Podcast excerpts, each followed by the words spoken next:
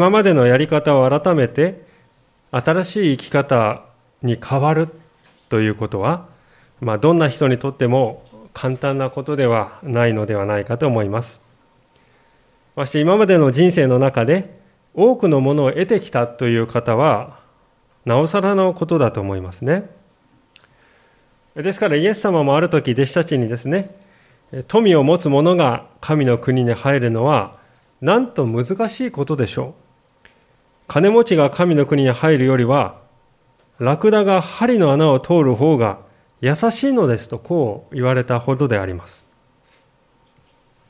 これは意味するところは、お金を持っている人はですね、お金を守ろうとする思いが強くなってしまって、神様のことに意識が向きにくくなるという、そういう意味であります。まあ、考えてみると人間というのは誰でも一人の例外もなく最後は一切のものをですね手放してからこの世を去らなくてはいけないわけですよね。ところが私はこれこれのものを持っているという意識を持っているとですねそのことをですねその現実から目をそらしてしまうようになってしまうわけですよね。ある意味では今日の箇所のファラオにも同じ面があると言えると思うんですね。彼は、これまで、それまで自分が築き上げてきたものを手放すということができませんでした。彼は、しかし持っていると思ったものは幻であるということをですね、今日、このファラオが経験していく3つの災害が教えるわけでありますけれども、しかし彼はあまりにも多くのものを抱え込んでいたので、手放すのが遅れてしまいました。その結果、彼の傷口はですね、えー、広がっていくのであります。このファラオの姿が教える教訓は、これから、それから3500年近く歳月が流れたこの現代でも、全く古びてはいないと思います。今の時代も、古の王ファラオと同じようにですね、実に多くの人々がたくさんのものを抱え込んで、手放せないまま生きております。その結果、本当に大切なものを見失って、さまよいながら生きているのであります。聖書はそのような現代人に、このファラオの姿を通して教訓を与えているということです。今日もご一緒に聖書が与えるその教訓から学んでいきたいと思っております。さて、これまでの文脈ですけれども、神様がですね、400年もの間、エジプトで奴隷として酷使されていたイスラエルの民を解放しようとして、モーセを預言者として、王のファラオのもとに使わすという、そういう文脈でした。で前回見たところでは2つの印が行われたのです。この2つの印はですね、いずれも体に何か危害をもたらすというものではありませんでした。まあ、どちらかというとびっくりして驚くというね、そういうような性質のものでした。で、それでファラオもですね、心をかたくなにして、モーセの要求を受け入れなかったと聖書は記しております。で、今日の箇所は、その結果を受けてですね、第2から第4までですね、2、3、4と3つの災害が続いて起こりますね。で、今回起こる3つの災害の特徴はですね、徐々に徐々にこのファラオとか周りの人々の体にですね、被害が生じていくということですね。まあ、この災いの深刻さというものが徐々に徐々に少しずつ上がっていくということです。神様という方はですね、気に入らないものを何かいきなりこうドカンと罰するという、そういうお方ではなくてですね、考える時間というものを与えておられるわけですね。では、第二の災いはどのようにして起こったのでしょうか。8章の1節から6節のところをもう一度お見せしますが、主はモーセに言われた。ファラオのもとに行って言え、主はこう仰せられる。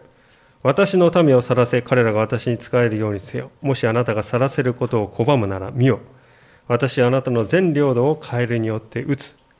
ナイル川にはカエルが群がり、這い上がってきてあなたの家に、寝室に入って、寝台に登り、またあなたの家臣の家に、あなたの民の中に、さらにあなたのかまど、コネ鉢に入り込む。こうしてカエルがあなたとあなたの民とすべての家臣の上に這い上がる。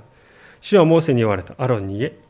杖を持ってあなたの手を川の上、水路の上、池の上に伸ばせ。そしてカエルをエジプトの地に這い上がらせようと。アロンが手をエジプトの水の上に伸ばすと、カエルが這い上がってエジプトの地を覆った。エジプトに下ったこの第二の災害はですね、大量のカエルに全土が覆われてしまうというものでありました。まあ、ファラオのベッドルームとかね、あるいは煮炊きするその釜の中にまでカエルが入り込んでいた。侵略していたということですからね、尋常な量ではないでしょうね。でも、ふと疑問が湧くのは、なぜカエルなのかということなんですよね。まあ、これについては多くの解説者がですね、これはエジプトの宗教との関連があるとこう指摘しているところです。当時エジプト人たちはですね、ヘケトと呼ばれる女神を信じていたようであります。で、このヘケトっていうのはですね、頭がカエルで、体は人間の女性という、そういう女神ですね。このヘケトという、その、まあ、反カエル、反人間ですか？その女神はですね、命を司る神だと言われて、またカエルの増殖をですね、コントロールする、そういう役割も担っている神だとね、こう言われていたそうですね。でところがアロンがですね、こう杖を伸ばした時に、このヘケトの力を全く無効にしてですね、大量のカエルがですね、うわーっとこう、えー、出てきたわけですね。これは何を表しているかというと、エジプト人たちがこれは神だと言っているものは、誠の神、ヤハウェの前では無にも等しいのだということをね、暗示しているわけであります。でそうかと思うとですね、7節を見ると意外なことが書いてありまして、こう言うんですね。受法師たちも彼の秘術を使って同じように行った。彼らはカエルをエジプトの地に這い上がらせたと。こう書いてあるんですね。まあ、なんと、エジプトのこのマジシャンですか、えー、受法師たちも同じことをしてみせたというわけです。まあ、これを見ると私たち驚かされるんですよね。いや、神様の力が唯一だとか言ったけど、そうではないのか？と。こう一見そうすると思うんで、そう思うんですけれども、しかし、よくよく見ると、実際にはこの彼らのしていることはエジプトにとって皆さん助けになってますか？何の助けにもなっていないということがわかるのではないでしょうただでさえですね、もうそこら中に何千何百何万という何十万でしょうか、えー、鬱陶しいカエルがですね、さらに彼らがハエガラさらに増えてしまって、厄介事が増えただけに終わっているのであります。どうせならですね、この這い上がったカエルを退かせてえ、消してくれたらですね、ファラオにとっては何倍も役に立ったでしょうが、それはできないわけですね。ですから彼らは、イスラエルのこの神様の真似をする、真似事はできたとしても、その神様が行った災害を無効にするということは、まるでできなかったわけです。問題を解決するのではなく、問題をさらに悪化させてしまったということなんですね。でこれは現代に生きている私たちにとっても教訓となるのではないかと思いますね。日本ではどうでしょうか？多くの人がですね、厄払いとか、たたりを避けるという、そういう名目でですね、占い師のところに訪ねて行ったり、あるいは神社に出向いてお祓いの儀式をしてもらったりするわけであります。そして何かというとですね、私の名前の画数が良くないとか、家の立っている方角が良くない。今年は厄年であると、枕の向いている向きが問題だとか、まあそういう些細な事柄によって運命が左右されると、こう多くの人がなんとなく信じているわけですよね。で、その、あたかもその恐れにこう、つけ込むかのようにして、いろいろな信仰宗教というものがはびこるわけであります。だからこそ私たちは注意する必要があると思うんですね。エジプトの受法師たち。皆さん、一見するとですよ、目覚ましいすごいことをやったように見えるわけですよね。しかし実際は問題の解決にはなっていない。むしろ問題を増やしてしまった。そのようにですね、現代においても、占い、厄払いといったそのようなものに人が頼る。それは問題をより大きくしていく可能性が高いということを聖書は語っているのではないでしょうか。だからこそ私たちは天地をお作りになった唯一の神様だけが私たちの問題を真に解決することができるお方であるということをしっかり心に覚えたいと思うのであります。で、このですね、受法師たちがですね、役に立たないということは、当のファラオでさえもですね、うすうすはこう感じ始めていたようなんですよね。それが伺えるのが、この9節からのやりとり、えー、ごめんなさい、8節からのやりとりであります。ファラオはモーセとアロを呼び寄せていった。私と私の民のところからカエルを除くように主に祈れ。そうすれば私はこの民を去らせる。主に生贄を捧げるがよい。まあ、ファラオはですね、自分の国の受法師たちがやっていることをですね、信頼できなくなりつつあるんですよね。問題増やしただけじゃないかと。よりによってですね、モーセに対して、お前の主に、ヤハウェに祈れと。そう頼んでいるわけですね。思い出していただきたいんですが、最初にですね、モーセがファラオのところに一番最初に来た時にですね、ヤホエという神様がこう言われますって言った時にですね、ファラオは何と言ったかというと、主とは何者だ？ヤハウェ、そんな神は知らん。そう言い放ったんですね、五章のところところが今やヤ、えー、ファラオはですね、ヤハウェに祈れ、主に祈れと言うんですね。えファラオは神様を信じ始めているのかな？なんてこう思うところですけれども、もちろんそういうわけではないんですね。それは彼がですね、いや、まずカエルを取り除いたら、行かせてやるからと言っていることからも明らかですよね。ファラオは依然としてですね、主導権を握っているのはこの私だと、そう考えているのであります。実際に皆さん主導権ありますか？カエルに対する主導権など何もない。モーセに頼らざるを得ない。そういう状況であるにもかかわらず、決めるのは私だからなというスタンスを彼は崩さないのであります。でこんな高飛車な言い方ができてしまうのは、ファラオが現実というものはまだ知らない。ヤハウェという神がどんなお方かを知らないからですよね。彼の心の中では未だにですね、イスラエルの神だと、まあそれはそこら辺にいっぱいいるマイナーな神に過ぎないだろう。エジプトの立派な神々にかなうものではない。とそう思い込んでいる。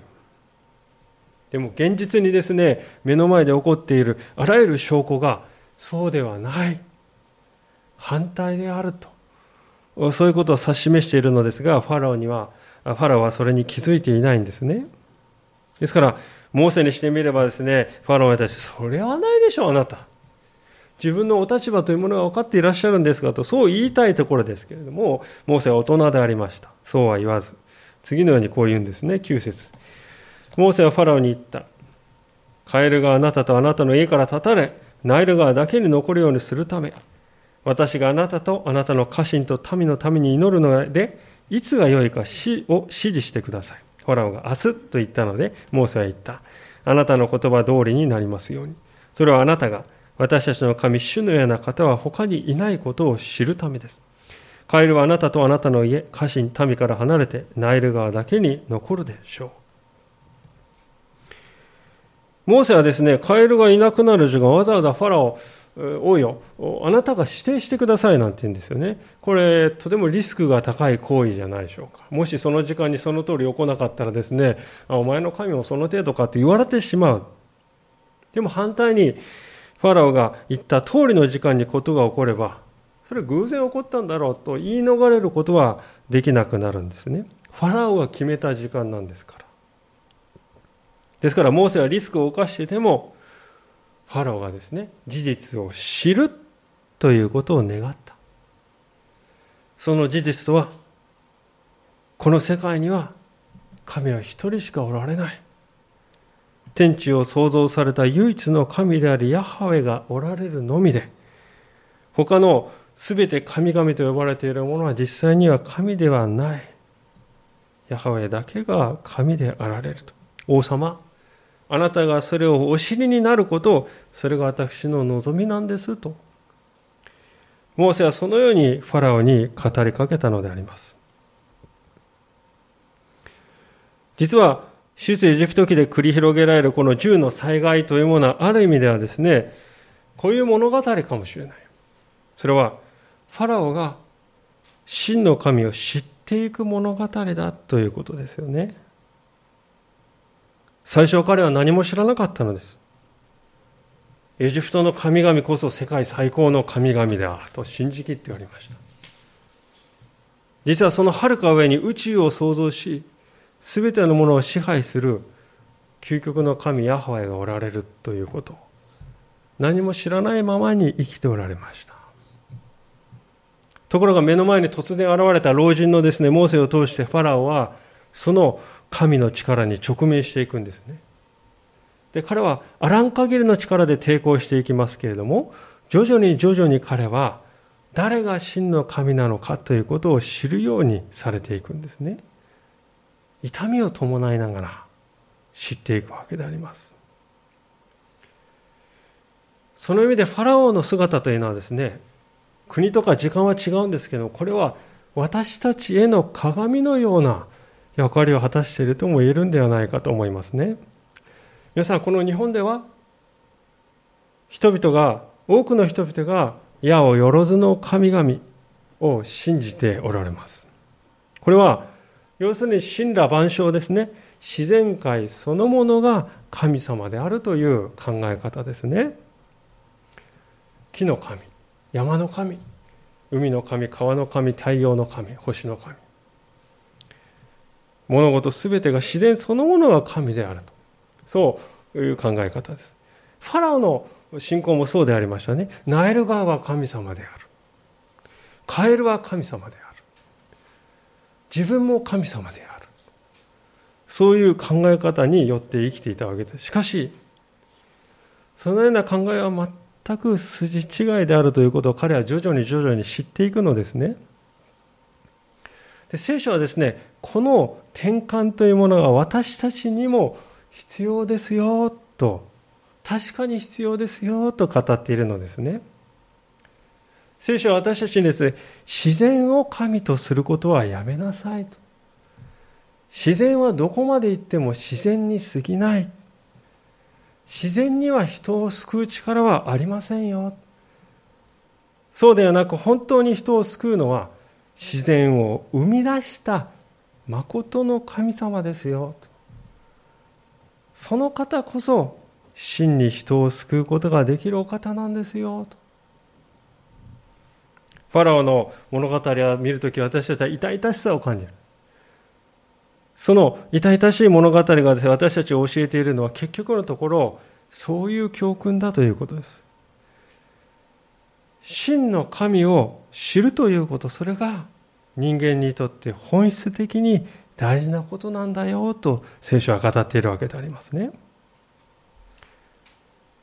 で、ファラオはですね、その入り口に立ったと思うんですよ。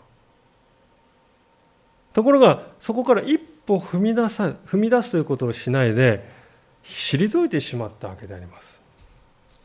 12節こうしてモーセとアラはファラオの元から出て行った。モーセは自分がファラオに約束したカエルのことで主に叫んだ。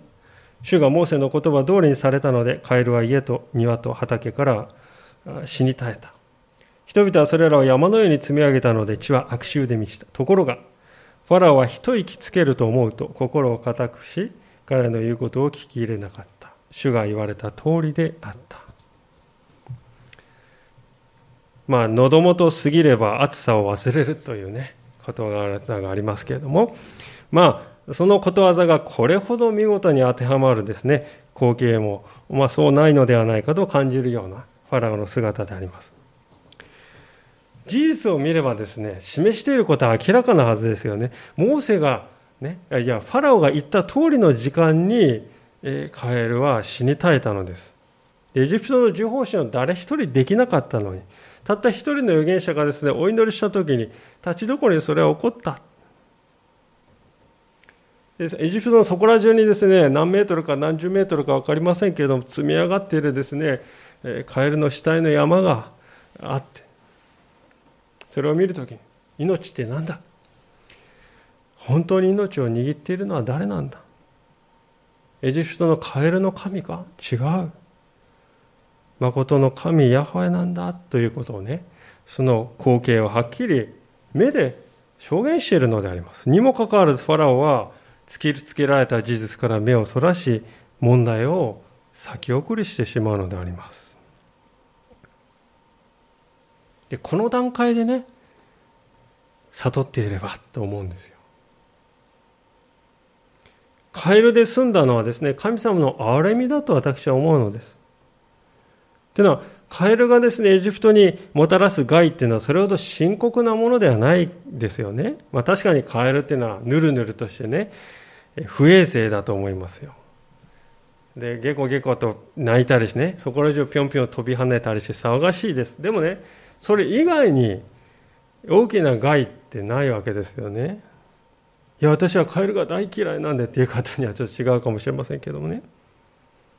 でも、風景としてはユーモラスじゃないですか。王宮のそこら中にカエルが来てですね、えー、大の男たちがですね、右往左往しながらカエルをですね、えー、捕まえようと大騒ぎをしてですね、女性たちはキャーってね、悲鳴を上げながら逃げているわけであります。絵としては、どこかユーモラスかもしれない。でも確かに言えることがある。それはですね、第一の災害であるナイルが血に変わるという、それと比べると、確実に距離がね、縮まっている、近づいてきているということですよね。神様はファラオに考える時間を与えたわけであります。このままヤホヤの要求を拒み続けていれば災いはどんどん私に近づき深刻なものになっていくかもしれないな未来をそのように想像する力自分が今していることは果たしていいことだろうか？正しいことだろうか？って振り返って反省して改めていくというそういうことをファラオは求められていたのでありますが彼は与えられたチャンスを無にしてしまいました。今回だけなくなんとこれから7回8回も同じことを繰り返していくのであります。ファラオのこの愚かさというのは早速その身を刈り取ることになりました。第3の災害が災害が間髪入れずに起こったからであります。16節主はモーセに言われたアロンに言え、あなたの杖を伸ばして地の塵を打て。そうすれば塵はエジプトの全土で武よとなると。彼らはそのように行った。アロンは杖を持って手を伸ばし地の塵を打った。すると武よが人や家畜についた。地の塵は皆エジプト全土で武よとなった。呪法師たちも武を出そうと彼らの秘術を使って同じようにしたができなかった。武は人や家畜についた。呪法師たちはファラオに、これは神の指ですと言った。しかしファラオの心は固くなりなり、彼らの言うことを聞き入れなかった。主が言われた通りであった。まあ、これまでのあの、二つの災害では必ず事前にこういうことが起こりますとね、予告があったわけでありますけども、今回はなかったんです。突然、起こりましたね。それはなぜかというと、ファラオが嘘をついて破った、約束を破ったからですよね。神様の前に誓った言葉を、約束を果たさないということがどういう結果を招くかという、そういうことをですね、聖書は厳粛に私たちに教えているのであります。この時、結果として現れたのは、ブヨだとこう訳されておりますが、まあ、ブヨというのはですね、可能性の一つのでありまして、もともとは噛んで血を吸うですね、小さい昆虫のことをですね、まあ、総合的に述べた言葉だろうと言われております。ですから、大型のですね、この可能、可能性もあるとも言われますね。で、問題なのはですね、その数であります。17節アロンがですね、に言われたことは、地の塵を打って、部位を発生させたということですね。ですからこれは膨大な数の舞踊が発生したことが伺えます。皆さんもですね、外に出ていてですね、砂原の砂粒を一つ、ね、数を全部数えてくださいって言われたら、それは不可能ですって答えると思いますね。つまり、数えることも不可能な、空を覆い尽くさんばかりの虫が現れたということです。ファラオの呪法師たちは同じことをしてみせようと宿泊した挙句にどうしてもできずに降参してこう言いますね。これは神の指ですと。私たちも人に何かをですね、指示するときには、指先を使ってですね、ああしてこうして、ね、こうやってくださいってこう言うと思うんですね。同じことが、えー、同じことをですね、強大な力を持つ神が行っていると彼らは理解したわけであります。それでですね、王様、明らかに私たちを知らない未知の神の力が働いております。私たちではとても立ち打ち立ち打ちすることはできません。敗北であります。抵抗するのは危険です。そう言ってるわけですよ、これは。私たちに太刀打ちできない神が働いていますよ、王様。分かって。ところがファラオは状況を認めませんでした。その場にいた彼以外の全ての人が現実というものを正しく理解していたのに、ただ彼一人だけがそれを受け入れようとしなかった。皆さん、私たちも同じような過ちを犯していないだろうかと思わされるのです。私たちの周りにいる人々はみんな分かっている。問題を分かっている。しかし、党の本人だけが認めようとしない。周りの人々はですね、その結果どんな問題が起こるかということも起きるかということも理解している。しかし本人だけが分かっていない。それで周りの人は絶望的な気分を味わってるんですよね。そういう経験ってないでしょうかで、こういう話を聞くとね、ああ、そうだ、そういえばあの人そうだよなって私たちすぐ思ってしまう。でも人のことを言う前にまず私がそうかもしれない。自分を吟味するものでありたいと思います。あなたは周りの人々の声言葉が聞こえているでしょうか？聞けているでしょうか？耳に痛いことを言ってくれる友や家族をありがたいなと感謝して大切にしているでしょうか？もしそのような存在を疎ましく思って遠ざけているのならあなたはファラオの道を歩んでいるのかもしれない。聖書はそう語っているのではないかと思うんです。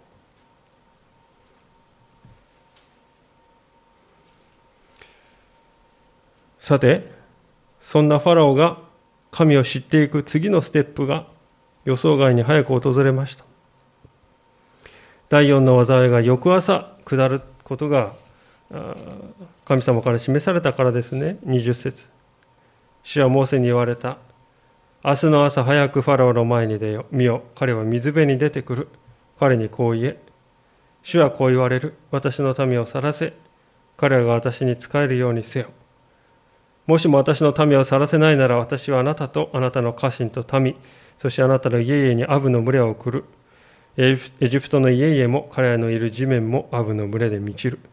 私はその日私の民がとどまっているゴシェンの地を特別に扱い、そこにアブの群れがいないようにする。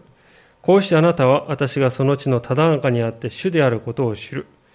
私は私の民をあなたの民と区別して贖いをする。明日、この印が起こる。主はそのようにされた。おびただしいアブの群れがファラオの家とその家臣の家に入ってきた。エジプトの全土にわたり地はアブの群れによって荒れ果てた。この第4の災害ですけれども、始まり方はいろいろな面でこの第2の災害、えー、と似て、第1の災害と似ているわけであります。まず、場面がですね、ファラオがナイルの岸辺に降りてきた時っていう点がまず似ているわけですよね。である解説者はですね、えー、ナイルの神を拝みに来たのではないかとこう指摘していますよね。でもしそうならですね、彼はこれまでの経験から何も学んでいないということになると思うんです。でさらにこの時ですね、モーセを通してファラオに突きつけられた要求も同じであります。その中心的なことは何かというと、20節であるように、私の民を去らせ、彼らが私に仕えるようにせよという、そういう要求です。これ、一貫したモーセの要求なんですよね。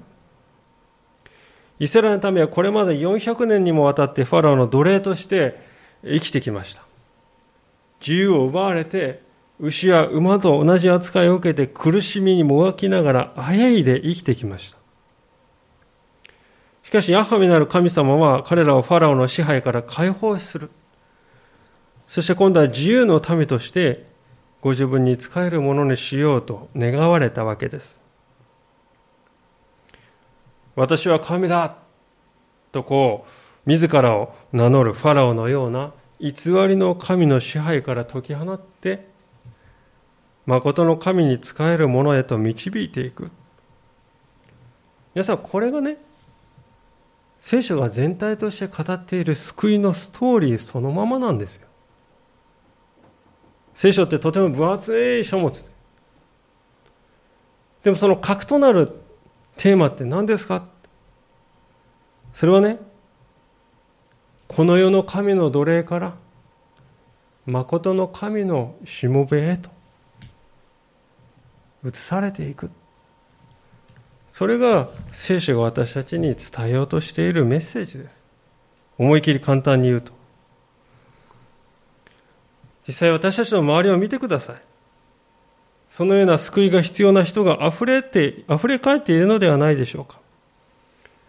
私たちのこの祖国日本は少々衰えたとは言いましても、世界全体で見ると、やはり依然として豊かな国とこう言われます。でもどうでしょうか？果たして日本人は平安なのでしょうか？確かに戦争もない平和かもしれない。そして平安に生きているのでしょうか？魂に幸いを感じながら歩めているのでしょうか？若い世代の死亡の原因、死因のですね、第1位が自殺。そのような国は日本を除けば少ない、わずかしかない、そうであります。今年は30代以下の若い女性の自殺が74%も増えて、1ヶ月あたり200人もの方に、その数になったとニュースに書かれております。1ヶ月です。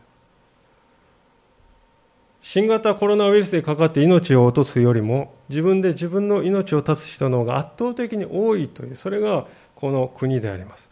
驚くべき事態ではないだろうかと思います。私はその原因はどこにあるかといえば、それは人々が誠の神様ではないものの奴隷にされているためではないかとこう思うのですね。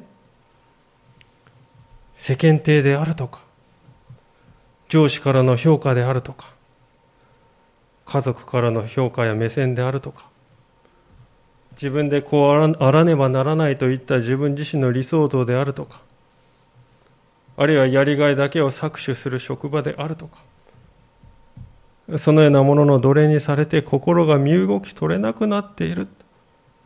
それが現代人の姿ではないでしょうか。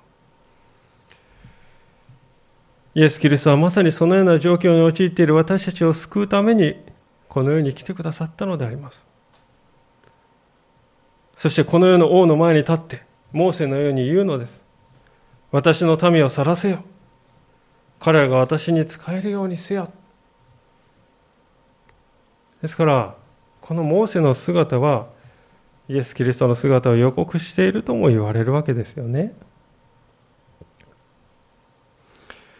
それはモーセがここで初めてイスラエルの民には災害の影響は及びませんと明言していることからもわかりますね。エジプトの全土がアブに、まあ、これは大型のハエの大群であろうともこう言われるわけですけれども、まあ、その大群の影響を受ける、全土が受ける中で、イスラエル人がいる場所はだけは守られるのだとこう言われる。これまたですね、イエス・キリストを信じる者が確かに受ける救いのことを暗示している。神の確かな守りということを暗示しているとも言われます。いずれにしても今回の災害や第4の災害はあまりにも明確な差があるんですよね。誰が主権者なのか。自然を支配して本当に支配しているのはどなたなのかということがあまりにも明確になっているということなんです。では、ファラオはそれを見てどのように反応したでしょうか。25節。ファラオはモーセとアロンを呼び寄せていった。さあ、この国の中でお前たちの神に生贄を捧げよう。モーセは答えた。それはふさわしいことではありません。なぜなら私たちは私たちの神主にエジプト人の意味嫌うものを生贄として捧げるからです。もし私たちがエジプト人の意味嫌うものを彼らの目の前で生贄として捧げるなら、彼らは私たちを石で撃ち殺しはしないでしょうか？私たちは主が私たちに言われた通り、荒野へ3日の道のりを行って、私たちの神主に生贄を捧げなければなりません。ファラは言った。では、お前たちを去らせよう。お前たちは荒野でお前たちの神主に生贄を捧げるがよい。ただ、決して遠くへ行ってはならない。私のために祈ってくれ。モーセは言った。今私はあなたの元から出て行き、主に祈ります。明日、アブがファラオとその家臣と民から離れます。ただ、ファラオは民が主に生贄を捧げるために去ることを拒んで、再び、阻んで、再び欺くことなどありませんように。ファラオはこの後に及んでなおですね、モーセの前で権威者として振る舞おうと躍起になってますね。最初は礼拝、まあいい、でも国内でやるんだという。いや、それは危険があるから難しいですと、モーセから反論されると、今度はですね、28節にあるように、決して遠くへ行ってはいかんぞと言うんですよね。これは要するに、お前たちを解放するつもりなんか全くないと。あくまでそれは一時的な許可に過ぎないのだと公言したようなものです。ヤハウェなる神様の約束というのはですね、解放するようにあなたの使えることをやめて私に使えるものとなるようにと、そう言っているのにですね、私は解放などしないとはっきり言い切ってるんです。もちろんモーセはね、ファラオのこの返答の矛盾っていうものに気づいたと思いますよね。王様、あなたそれおかしいですよ。彼はでもそう反論したでしょうかそうではなかったと聖書は書いてますね。30節モーセはハラーの元から出て行って主に祈った。主はモーセの言葉通りにされた。アブは一匹残らずファラオとその家臣及び民から離れた。しかしファラオはまたも心を固くし、民を去らせなかった。まあ、モーセが29節で答えている答えからが答えから答え方からするとですね、ファラオがまあもう一度裏切るということはある程度織り込み済みだということが伝わってくると思いますね。じゃあもう、モーセはどうせあの男を裏切るからと信用しないで疑ってるかというと、そうでもないですね。その証拠に30節を見ると、モーセは主に一生懸命祈っているのです。できることなら、ファラオがメッセージをしっかり受け取ってほしいんだと。そう願っていたということでしょうね。ここにたとえ上に立つ権威者が理不尽な人であったとしても、その人のために取りなして祈るという信仰者のあるべき姿を私たちは見るように思います。あんな奴のためにどうして祈る必要があるのかと。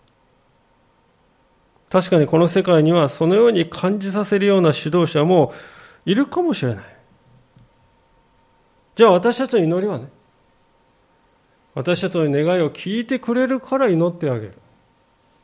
聞いてくれないなら祈ってあげない。そういうものなのでしょうか。もし私たちがそういう心で祈るなら、それはこの世の人と何にも変わらないですよね。クリスチャンである意味がないのではないでしょうか。そうではなく、たとえ私たちの願いを聞こうとしない指導者であったとしても、主が彼を立てているがゆえに私は彼のために取りなして祈っていこう。それが信仰者のあるべき姿であるはずですし神様もそう期待しておられるということですね。それは彼に声を上げないということではない。声を上げるしかし彼のために取りなして祈っていくということですね。なぜ私はそう申し上げるかというとこの箇所の背後にですね、私はこう、ファラオに対する神様の深い憐れみというものを感じずにはいられないからであります。考えてみてください。なぜファラオがですね、イスラエルの民を解放した後に、アブを去らせる祈りをする、そういう順番にしないのだろうかと思うんですよね。イスラエルの民をファラオを解放した後にお祈りしてあげたらです、そういう順番にしておいたら、嘘をね、翻弄されることなんてないんですよ。でイスラエルの解放も確実に早まるじゃないですか。ところが現実にはファラオの、ね、口約束しかない段階でモーセはもう祈ってあげてるんですね。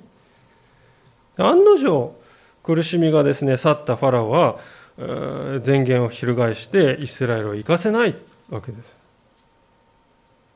私はでも、ここに神様の深い憐れみがあると思います。神様はファラオを苦しめたいと思っているのではない。神様を願っておられるのは、ファラを痛めつけることではありません。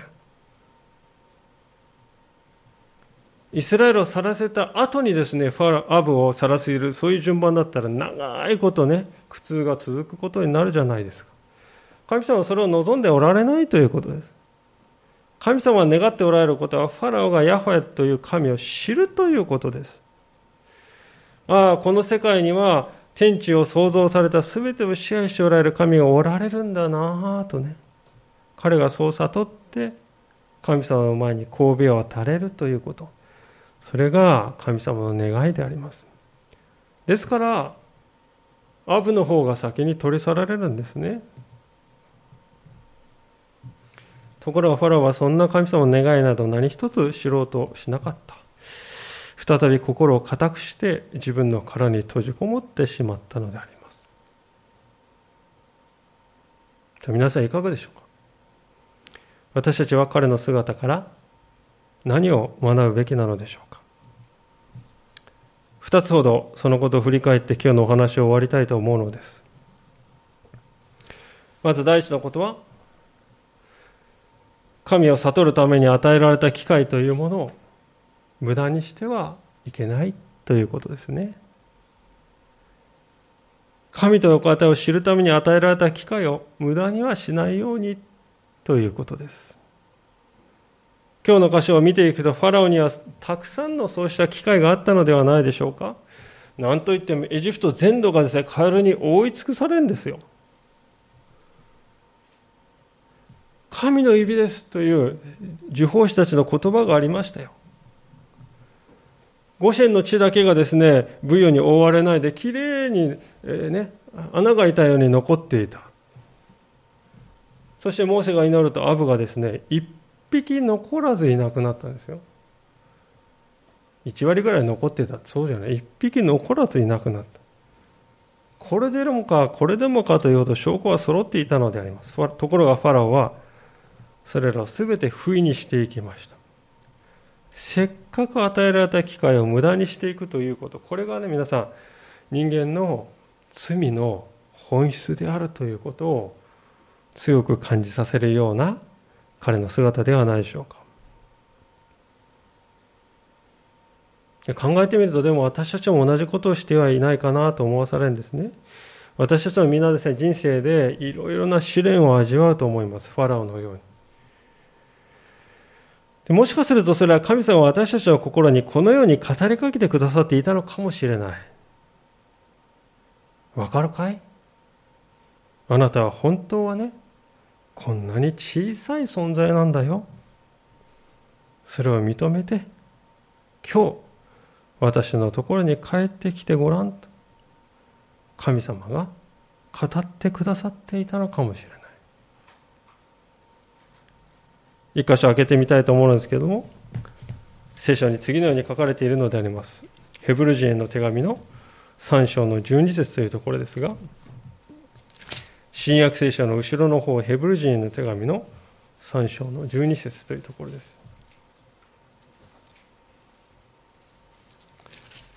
お読みします。2017聖書440ページですが、お読みします。ヘブル書の3章の12節2017聖書で440ページです。お読みします。ヘブル3章12節兄弟たち、あなた方のうちに不信仰な悪い心になって、生ける神から離れるものがないように気をつけなさい。今日と言われている間、日々互いに励まし合って、誰も罪に惑わされて堅くなにならないようにしなさい。聖書は明日にしようではなく今日というのですね。今日どうするのか、そこが問われているのです。明日に問題を先送りするのではなく、今日、心を定めるものになりたいとそう思いますね。さて2番目の教訓はですね、神様のものを握って離さないのが問題なんだと気づくということです。神様のものであるのものを握って離さない、そこに問題があると気づくということ。ファラオは一貫してですね、イスラエルの民を自分の持ち物であるかのように握ってですね、離そうとしなかったんですね。実際には彼のものでも何でもない。それなのにまるで自分こそが権威者であるか、所有者であるかのように振る舞い、握った手をですね、決して開こうとしませんでした。その執着心がですね、彼から現実というものを正しく見極める目を奪ってしまったのです。その結果は惨憺たるものでありました。彼が手を離さなかったので彼だけでなく周りの人までも苦しんでいくことになってしまったのですね。私たちも神様の前にそのようにして握っていて離さないでいるものはがあるのではないでしょうか。神様からそれは私のものだよと促されているにもかかわらず、え、何ですか？聞こえませんでした。聞かなかったふりをして、固く固く握って離さないものがあるのではないでしょうか。今日それを手放そうではありませんか。真の意味で私たちに与えられていないものは、やがては必ず手放すことになるんですね。ファラオがそうであるように。しかも、後になればなるほど痛みが伴うんですよ。手放すときに。それならば今主の前で握っている手を離すということ、それが最善ではないでしょうか。ファラは最後の最後の最後まで握った手を離そうとしませんでした。私たちはその結果彼にどんなことが起こるかということをこれから見つめていくことになるのです。願く私たち自身はそこに至る前に十分に彼の姿から学び心は柔らかくされて神様に立ち返るものでありたいと願います。それこそ今日主が私たちに願っておられることなんでなのであります。お祈りをしたいと思います。